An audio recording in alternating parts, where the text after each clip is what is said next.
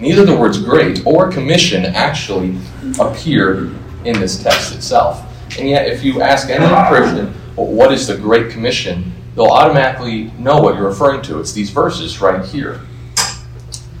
And I think the reason that that title has stuck so well, the Great Commission, is, is because it's very it's a very accurate summary of what's going on in these verses. Jesus is issuing a commission. What does that mean to be uh, commissioned? You, we might think of a, a, talented painter being hired to paint a mural.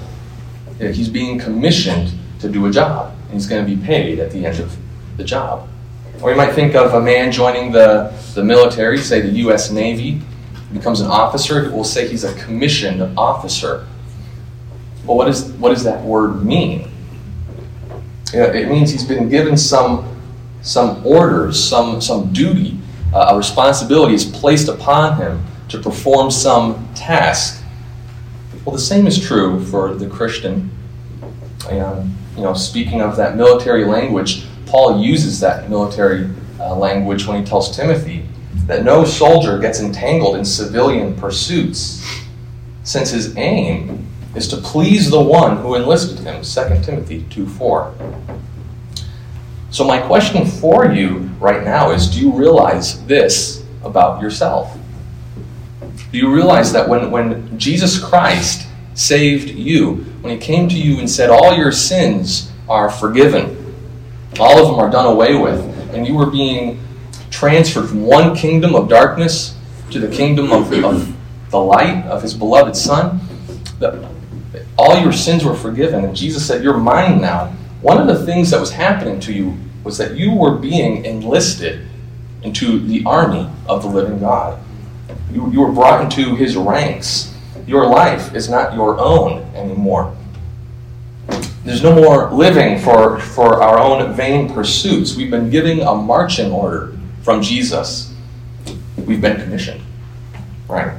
And it is a great commission. It's great because this, this should be one of the overarching pursuits in our life. And all that we do, we want to see the advancement of the gospel. But uh, here's a question that I've often, often asked myself is why? Have you ever wondered that to yourself? Why did God save me and then leave me here to live the rest of my life out here on earth? Why, why not just take us home to heaven immediately after saving us? I mean, that's where we want to be. I want to be with the Lord. And what's more is I read in Scripture that He wants me to be with Him there also. So why are we still here? Well, the only uh, good answers I can come up with is because it glorifies God. When we live our lives out here on earth, bearing much fruit uh, and seeking to fulfill the one another's in Scripture, it glorifies God when we pour our lives out to, to reach the world and, and, and obeying this great commission.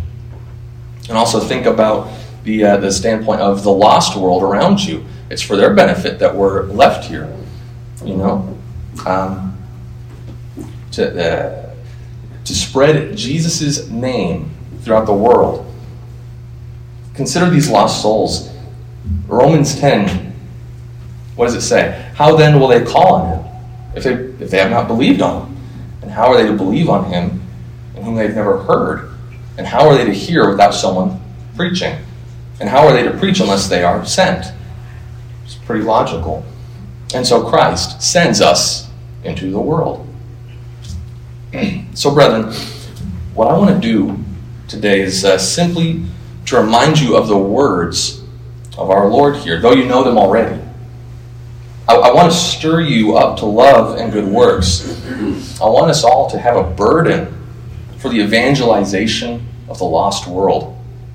And my hope is that you will be reinvigorated to fulfill Christ's command here to go make disciples of all nations. Because you know what can happen in the Christian life? We can sometimes forget. We can lose sight of our marching orders. I know that's true for me. And we, we, we tend to, to fall into this rut of only thinking of the here and now. We get comfortable in this world. We settle for you know the status quo religion. You know the fact that these lost neighbors, lost coworkers, lost family members, the fact that they're heading to hell, sometimes it doesn't really dawn on our minds. It doesn't really bear on us like it should. And we, we, we get into this little protected bubble where we focus on our own little problems. And uh, that can happen to you, and it can happen to me. It can happen to Grace Church Austin. It can happen to Grace Community Church San Antonio. And every, every so often, we need, we need to be reminded of our marching orders. We need someone to come along and, and, and, and stir us again to reach the lost. So may God help us today to live in light of eternity. May He give us the grace to live out this great commission.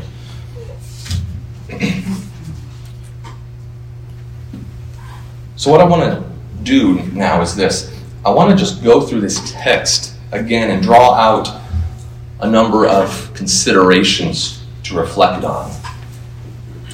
So I'm, going to read it again just for our benefit. Now, the eleven disciples went to Galilee, to the mountain to which Jesus had directed them. And when they saw him, they worshipped him, but some doubted.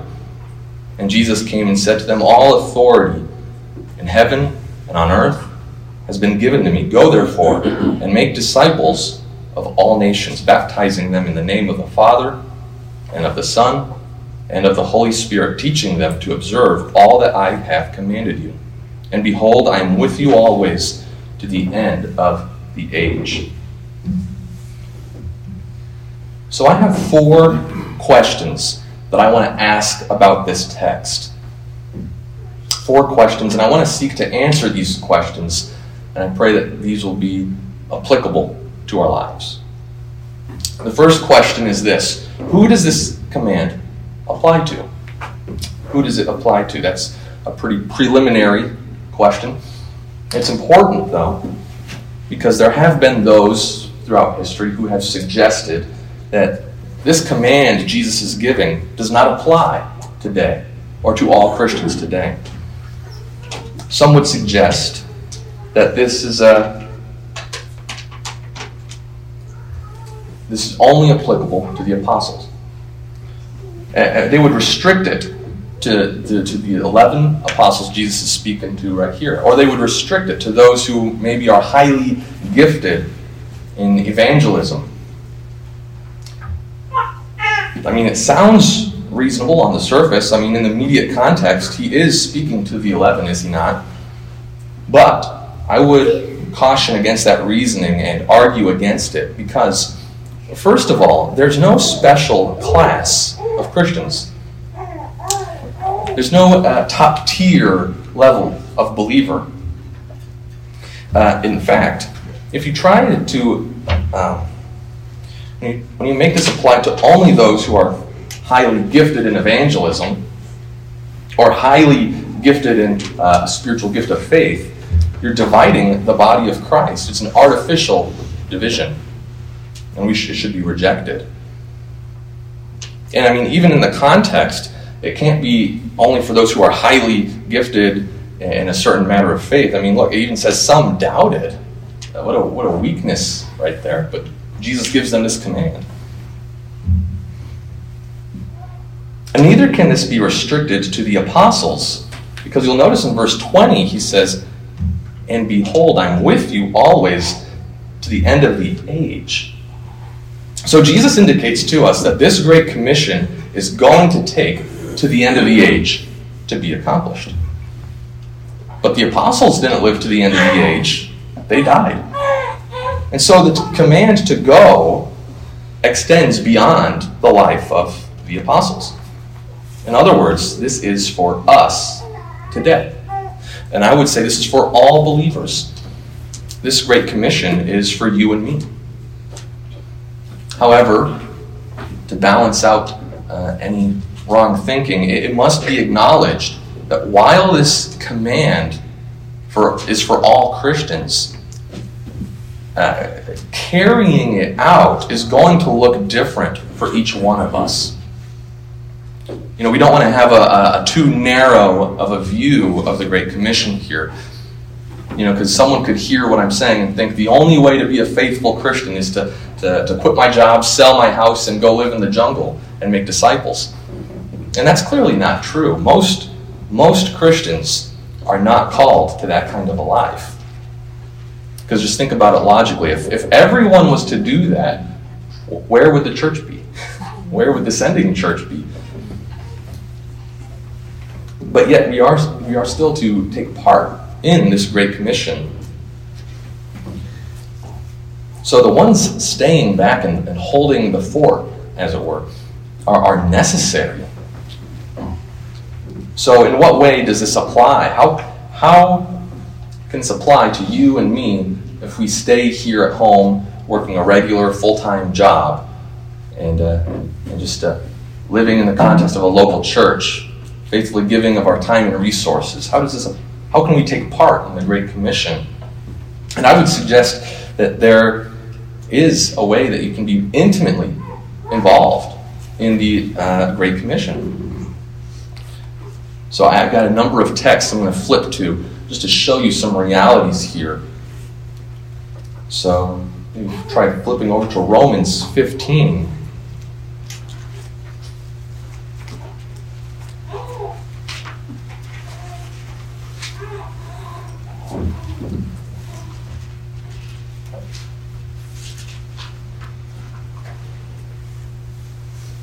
Romans 15, verse 22. I'll start right there. And Paul is writing to these Romans. He's saying, This is the reason why I have so often been hindered from coming to you. But now, since I no longer have any room for work in these regions, and since I've longed for many years to come to you, I hope to see you in passing as I go to Spain. So Paul is planning a trip to go to Spain, and he's hoping to stop and see them along the way. And he says this, and to be helped on my journey there by you once I have enjoyed your company for a while. So he's, he's hoping that it'll be by their help he will get to Spain, to where he's going. Now drop down to maybe verse 28. When therefore I have completed this and have delivered to them what has been collected, I will leave for Spain by way of you. It'll be by way of you I leave for Spain. I uh, I know that when I come to you, I will come in the fullness of the blessing of Christ. And I appeal to you, brothers, by our Lord Jesus Christ and by the love of the Spirit, to strive together with me in your prayers to God on my behalf. So Paul is saying, It'll be by way of you I'm going to get to Spain. And he's appealing to them to strive together with him, even though they're remaining there in Rome. Okay, maybe try flipping over to Philippians chapter 1.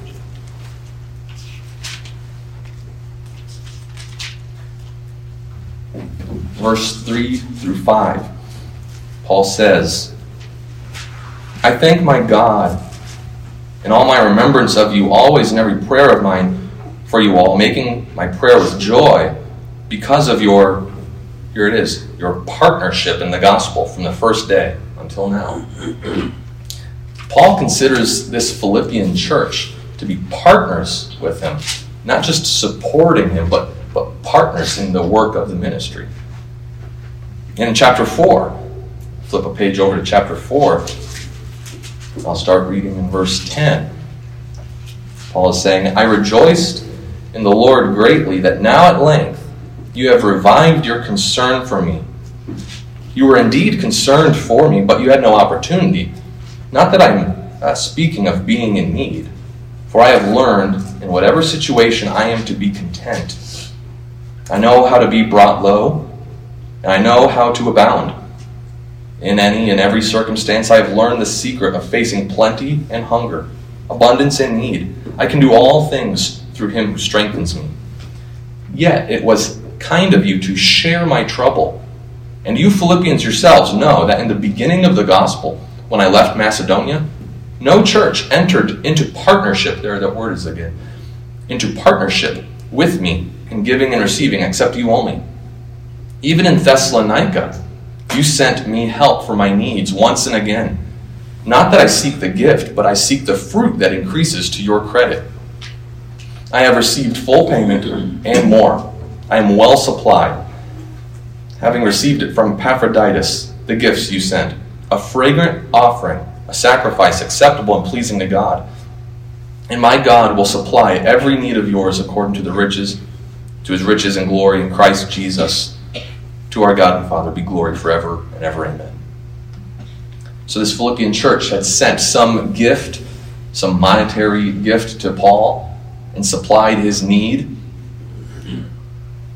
And, uh, and, and, Paul says this uh, it was a fragrant offering, a sacrifice acceptable and pleasing to God. So, so, so prayer is one way that we can partake in the Great Commission. Uh, giving and supplying missionary needs, sending, and that is a way to partner in the gospel. Okay, 3 John, verses 5 through 8. I want to read that.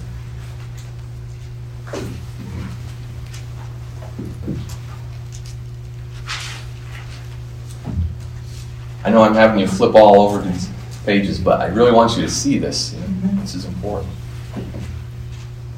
3 John, verse 5. Beloved, it's a faithful thing you do in all your efforts for these brothers, strangers as they are, who testified to your love before the church. You will do well to send them on their journey in a manner worthy of God, for they have gone out for the sake of the name, accepting nothing from the Gentiles. Therefore, we ought to support people like these, that we may be fellow workers for the truth. So when we support people like these, we're not just sitting on the sidelines. We are, we are becoming fellow workers for the truth. So you might be thinking, well, well, very well, I mean, I see that reality.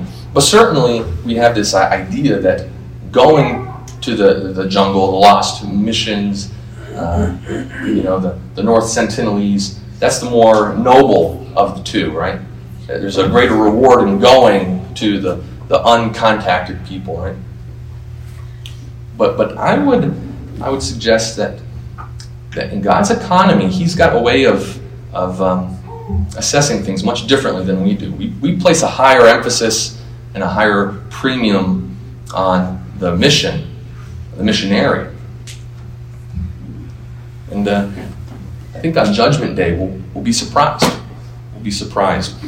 And something I want to show you actually is uh, from the Old Testament, from the life of David. So turn to 1 Samuel 30.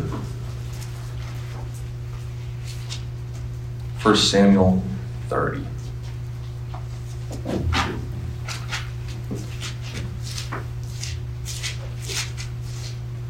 There's a lot going on in this chapter. But this is a, is a it takes place in a very interesting time in David's life. Very very interesting. He's a, in Ziklag of the Philistines. But the Amalekites come and raid, uh, make a raid against a, t- a city called Negeb and against Ziklag. And they come against Ziklag, they burn it with fire, and they take captive the women and all who were in it, both small and great. They didn't kill anyone, but they carried them off and went their way. So they have these hostages. They took all the women. And, and David, he, uh, he, he's a man's man. He says, I'm going to rally the troops and we're going to go get these the women back We're going to go get uh, our people. And so David takes his men, and we'll start at verse uh, 9. So David set out, and the 600 men who were with him, and they came to the brook Besor, where, there, uh, where those who were left behind stayed. But David pursued, he and 400 men. 200 stayed behind, who were too exhausted to cross the brook Besor. So these 600 men come with David, and they're chasing these Amalekites to get their women back. And 200 of them become too exhausted to cross over. It wasn't they didn't go for any uh, lack of morality. It wasn't an immorality problem. There was a physical condition that they were that they were prevented them from going. They were too exhausted. And so 400 men go and across the brook to, to chase the Amalekites. And I'll, I'll summarize what's going on here. They, they come across an Egyptian man in the wilderness who, who was a servant of one of the Amalekites. He was left for dead. They take this servant in and they say, uh, Will you show it? Will you lead us to them, to the Amalekites? And he does. So they find the Amalekites totally unprepared. And uh, in verse 17, and David struck them down from twilight until evening of the next day. And not a man of them escaped, except 400 young men who mounted camels and fled. But verse 18 David recovered all the Amalekites had taken, and David rescued his two wives. Nothing was missing, whether small or great, sons or daughters, spoil or anything that had been taken. David brought back all. David also captured all the flocks and herds, and, and the people drove the livestock uh, before him and said, This is David's spoil. Then, and, and here's the interesting part. Then David came to the 200 men who had been too exhausted to follow David. So these are the 200 that stayed back. They didn't go into the battle. Uh, to follow David. And they went out to meet David and to meet the people who were with him. And when David came near to the people, he greeted them. Then all the wicked and worthless fellows among the men who had gone with David said, Because they did not go with us, we will not give them any of the spoil that we have recovered, except that each man may lead, lead away his wife and children and depart. So they're saying, Because they didn't go fight with us, they shouldn't uh, get any share of the, the spoil that we got. But David said, You shall not do so, my brothers. With what the Lord has given us, He has preserved us and has given it into our hand the band that came against us. Who would listen to you in this matter? For as his share is who goes down into the battle, so shall his share be who stays by the baggage. They, they, shall, they shall share alike. And he made it a statute and a rule for Israel from that day forward to this day. And uh, God has recorded that instance here to say that those who stayed by the baggage played actually a, a, a vital role. They were holding down the fort. And, and we get a glimpse into God's economy here. They, they get the same reward as those who went into the battle, actually.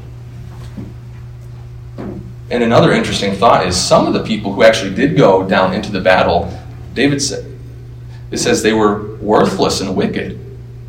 That's, that's also interesting. I mean, if, if we're relating this to, to the foreign mission field, you know, it, it could be possible God is more pleased with the person staying at home doing the mundane, holding the fort, holding the rope, than he is with someone living out in the jungle, right? Because it's the heart. It's the heart God looks at.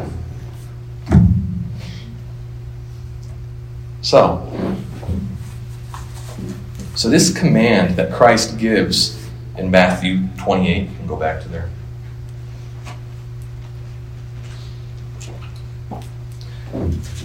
Is for all Christians. It's for us. Though our paths will look different, uh, we all have a part to play. Um, even when we stay at home, we are to become fellow workers. That's the first question that I was seeking to answer who is this command to. But the second question is this To whom are we to go to? That's an important question to figure out. And it has a very simple answer. Verse 19, he says, Go therefore and make disciples of all nations. The Greek word here is ethnos, which is where we get our word ethnicity from. Uh, you know, we can take that for granted that Jesus said that. But, but if you can imagine, to the mind of these first century Jewish uh, followers, this is astounding. This is revolutionary. In fact, it's so revolutionary that they didn't fully really realize it yet. If you look at the book of Acts, they still didn't realize it. I mean, Peter himself is, is one of these 11. And you look in the book of Acts, it, it took him until him seeing a vision uh, about the four cre- uh, of all the creatures coming down the sheet and not calling uh, anything unclean. And you realize that that was about the Gentiles. You realize that uh, the whole incident with Cornelius' household was uh, Acts chapter 10. So, all that time, it was so revolutionary, they couldn't really even fully get their head around that. That all nations, all the ethnos, the Gentiles. But uh, you know what we see from this is that uh, Jesus Christ and the message of his gospel uh, cannot be relegated to a single ethnicity or people group. You know, it's an absolute fallacy of uh, modern day liberal college professors to insist that Christianity is a white man's religion. It's not. Uh, his rule and his reign transcends all cultures, all languages, and geographical boundaries. He is Lord of all. And one day, the scripture says that every knee will bow, every tongue will confess that Jesus Christ is Lord to the glory of God the Father. And there is salvation in no one else, for there is no other name under heaven given among men by which we must be saved. And we do see in Revelation, John has a vision, a glimpse of glory. And the, the living creatures and the elders fall down and they're singing this song and they're singing, Worthy are you to take the scroll and to open its seals. For you were slain, and by your blood you ransomed people for God from every tribe and language and people and nation. There, the Greek word is again ethnos. So that is who we are to go to, to anyone and everyone in this world who does not know Christ as Lord yet, without discrimination. I mean, they're heading to hell. And we have the answer they need. We have the solution to their greatest problem. We have this gospel that is the power of God to salvation for everyone who believes. So, how can we not go? Okay, so that was the second question. We've looked at the first one who does this apply to? We asked, uh, who are we to go to? The third question is this How? How are we to go and make disciples of all the nations? Well, I will draw your attention to two separate verbs that modify this command. He says, Go make disciples of all nations, baptizing them in the name of the Father and of the Son and of the Holy Spirit, and teaching them to observe all that I have commanded you. So, baptizing and teaching. That's an interesting one, baptizing. Would you have included baptizing in there? It's interesting. But it shows us that baptism is not a, a man made idea. This is God's idea. He includes baptism here. Uh, the fact is that, according to the Bible, we only ever see believers being baptized. That's that is the truth. That's the pattern that's laid down in the New Testament. And so, for the sake of time, I won't go into all the uh, examples of that.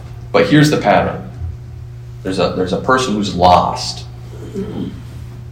Then they are taught the truth about who God is and the problem of their sin.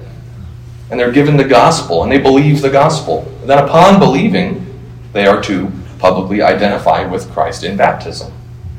So, they are to be baptized in the name of the, uh, the Father and the Son and the Holy Spirit. Which, uh, by the way, that's a, a, very strong Trinitarian text right there.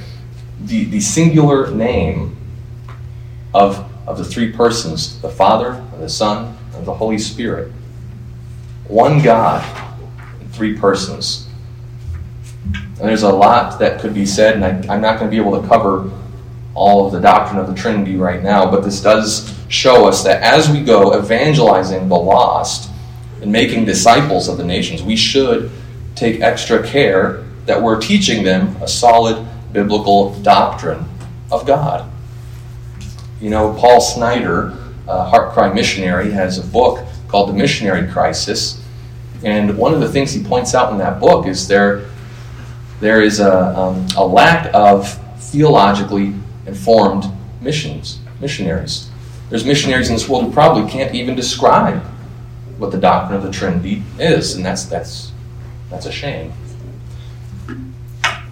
Okay, so this verb here, baptizing, assumes that these people have been evangelized, been given the gospel, and they've been baptized. But do we stop there? Well, no.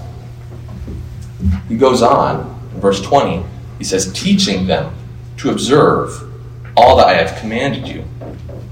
So, in other words, this is discipleship. So, Jesus is saying, I've, I've taught you 11, I've taught you things, I've, I've been with you for so many years, I've commanded you things, and now you need to go evangelize the world and, and then teach them how to observe all those things which I've commanded you. They need to be taught how to put this gospel truth into practice in their everyday lives. Because when you become a Christian, it's not like, you know, you believe the gospel and you, you have this belief over here, eh, but it doesn't affect the way you live. It needs to bear on all aspects, all spheres of your life. Our faith is the most important thing about us, and it needs to uh, reflect in the way we, we use our time, in the way we use our money, in the way we raise our kids, and the way we vote, and the way we go into business with somebody. It affects everything. And we need to, we need to observe all that Jesus has commanded us. You know, we want His will in all of our lives. Okay. So that's who we go to. And that's how we go to. And how we make disciples. But I have this fourth question. And it's why? So I've looked at who does this apply to? Who are we to go to? How are we to do it? And, and this fourth question is why are we to go? So we see the command, but what, what should be our motivating factor in obeying it? And Jesus provides us with reasons. He says in verse 18 All authority in heaven and on earth has been given to me. Go therefore and make disciples. So he doesn't just give a command, go make disciples. Uh, he gives a reason, and it's, it's this this truth. Because I have all authority, therefore go. So there is no no uh, uh, government, no no agency that has authority except it's been granted by Jesus Christ. He is ruler over everything. But he also says, And behold, I am with you always to the end of the age. That's another reason that we should go, because this one who has all authority, this sovereign God, is with us as we go. So, so this ensures that as we, we give ourselves to this mission, that we, we will be successful. God is on our side. And, and really, I, I don't think he's, he's, uh, he's, whoops. In verse 18, I, I don't think Jesus is is being like that parent that you know when a, you know when you were a child and your parent says go do something and you say why should I and they said because I said so. I don't think Jesus is saying because I have authority so so do it. It really it, it's another way of saying what he says in verse 20. I'm with you always to the end of the age. I think it's a connected reason. He, he's saying because I'm sovereign and uh, and I'm going to be with you. Uh, I was debating whether I should say this, but me and my wife recently watched a documentary on the uh, on the life of the, uh, the the recent martyr John Allen Chau. He went to North Sentinel Island, which was illegal under the government of India, and he went there and he was shot with bows and arrows, bow and arrows, and he gave his life trying to reach these people with the gospel. And we watched this documentary. It was it was put on by National Geographic, so it's it's the worldly perspective of it. And and they had multiple viewpoints of of John Allen Chau. And some it interviewed some people who were friends of his acquaintances, but largely largely you were seeing a viewpoint that that was saying that he was a fool, That's what they were saying about him, that he was in the wrong, that he should not have gone. What was he thinking? He was asking for it, basically. And uh, even though that was like the, the whole bent towards the documentary, I, I still walked away encouraged by it. Because you know the world does look at what we what we as Christians believe and say that's foolish. But uh, I was challenged by by his life. You know, I think John Allen Chau saw something that I think we all need to, to see as well. He saw that, yes, the, the government of India was telling him not to go, but he saw that, that Jesus Christ had all authority. And he says, go. He saw that North Sentinel Island belongs to Jesus Christ. And, and I want that view. I, I want to be more like that. And so those are the uh, four questions I have to ask of this text. And, and in closing, I guess I just want to bring some exhortation to you all as a church. I don't know what your uh, what your prayer meetings are like. I don't know where, where your hearts are at and, in, in missions and all that. But I just want to encourage you, just encourage you to give yourselves to this, uh, to this mission. That's not necessarily saying you have to go, but but try and stay informed about what's going on in the world and, and, and just pray for for the lost. You know, that's uh, certainly uh, Jesus' heart. God's heart is revealed right here, and that should be ours too. That should be our concern. And so I just want to I want to challenge you and uh, encourage you. Well, let's Let's pray. Father, we thank you so much for your word and this Christ who is sovereign, who has all authority. And Lord, we thank you for this promise that, that he will be with us to the end of the age. And Lord, you haven't left us to our own powers, our own abilities. You haven't abandoned us. And Lord, we, we just thank you and we ask for help, help to, to, to, to live in light of this Great Commission, Lord. Who's sufficient for these things? We're, we're, we're weak vessels, Lord. Lord, we pray that you would take us and use our lives uh, to reach the lost around us, Lord, that you'd have mercy on our, on our co on our lost family members, on our, on our neighbors, Lord. Lord, take us and use us any way you choose, Lord. Make us useful in your hands. And we thank you for the grace and the love that's ours in Christ Jesus. Amen.